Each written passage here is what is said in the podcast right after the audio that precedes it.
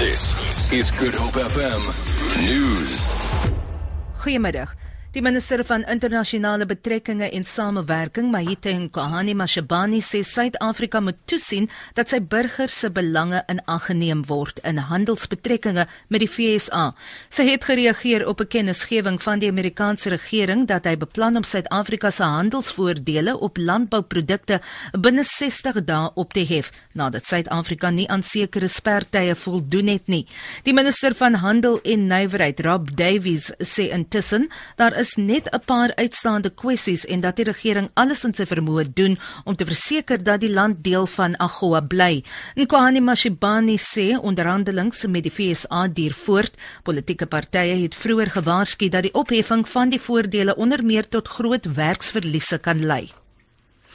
Twee nuwe brande het in die Kaapse Skiereiland uitgebreek. 'n Woordvoerder van brand en redding, Liesel Moody, sê die brande woed naby Kailicha en Smartklip. Sy sê in die stadium is geen eiendom in gevaar nie. Twee verskillende brande uiteindelik um, aan die gang is. Die een is in Lansdowne Road en die een in Swartklip. Hierdie brande word deur brandweerpersoneel omgesien.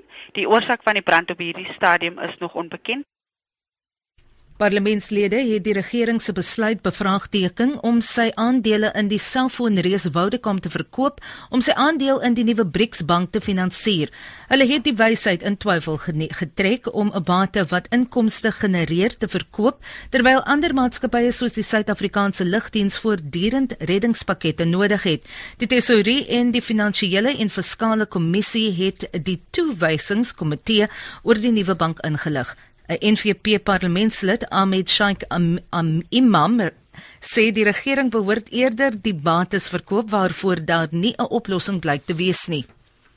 Die bestuurder van die polisie sê 'n interne ondersoek is afgehandel na die geskorste Wes-Kaapse polisiekommissaris Arno Lemoor. Lemoor word aangekla van korrupsie, geldwasery en afpersing. Die polisiewoordvoerder Solomon Makhali sê 'n dissiplinêre proses sal vermoedelik voortgaan al verstryk Lemoor se kontrak op die 30ste van die maand. Makhali sê aankondiging sal binnekort gedoen word. Vir Good Hope FM nuus, ek's Vanya Kluter-Collison.